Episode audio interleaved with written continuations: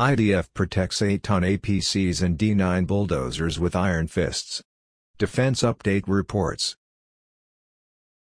Israel's Ministry of Defense announced today the selection of Elbit Systems' Iron Fist Active Protection System for the protection of some of the IDF combat and combat support armored vehicles. The selection followed a competitive evaluation of several APS solutions. IMI selected a new variant of the Iron Fist Light and Decoupled, also known as IFLD version, a decoupled configuration that evolved from the first-generation Iron Fist originally developed by IMI in competition to Rafael's Trophy APS. The IFLD better fits into the limited spaces available on small turrets.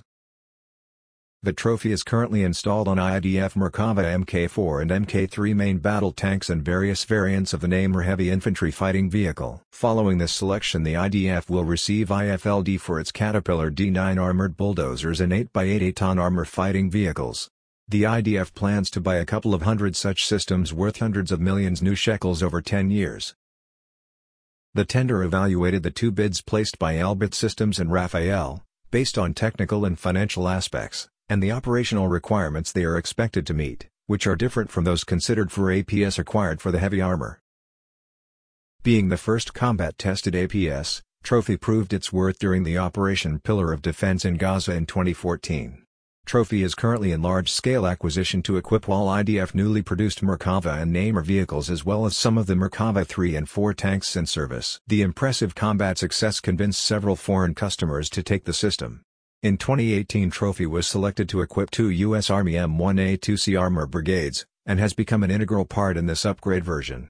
The system was also selected to protect a German Leopard 2 battalion destined to join NATO's Very High Readiness Joint Task Force by 2023.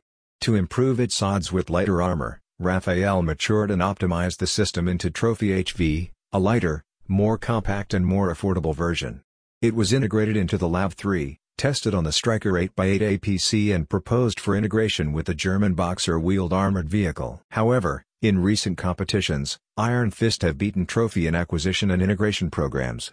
In the USA, IFLD was chosen among three contenders, Rafael's Trophy and Artis Iron Curtain, to protect the U.S. Bradley armored vehicles. The system is undergoing integration with Dutch CV9030 and is slated to be mounted on the Australian Boxer 8x8 wheeled AFV. Although Elbit Systems is signed on these successes, the credit should be attributed to IMI Systems. The company that persistently developed Iron Fist over two decades was acquired by Elbit Systems few months ago. Tackling technical obstacles, financial, bureaucratic and political hurdles, the Iron Fist team at IMI was determined and persistent to follow the program to the successful IMOD selection milestone. IFLD uses independent optical sensors, tracking radar, rotatable launchers, and countermeasure munitions to defeat threats at a safe distance from the defended vehicle. The system provides 360-degree protection coverage for close-range scenarios in both open terrain and urban environments. Compact size and low weight make it more adaptable to smaller and lighter combat vehicles.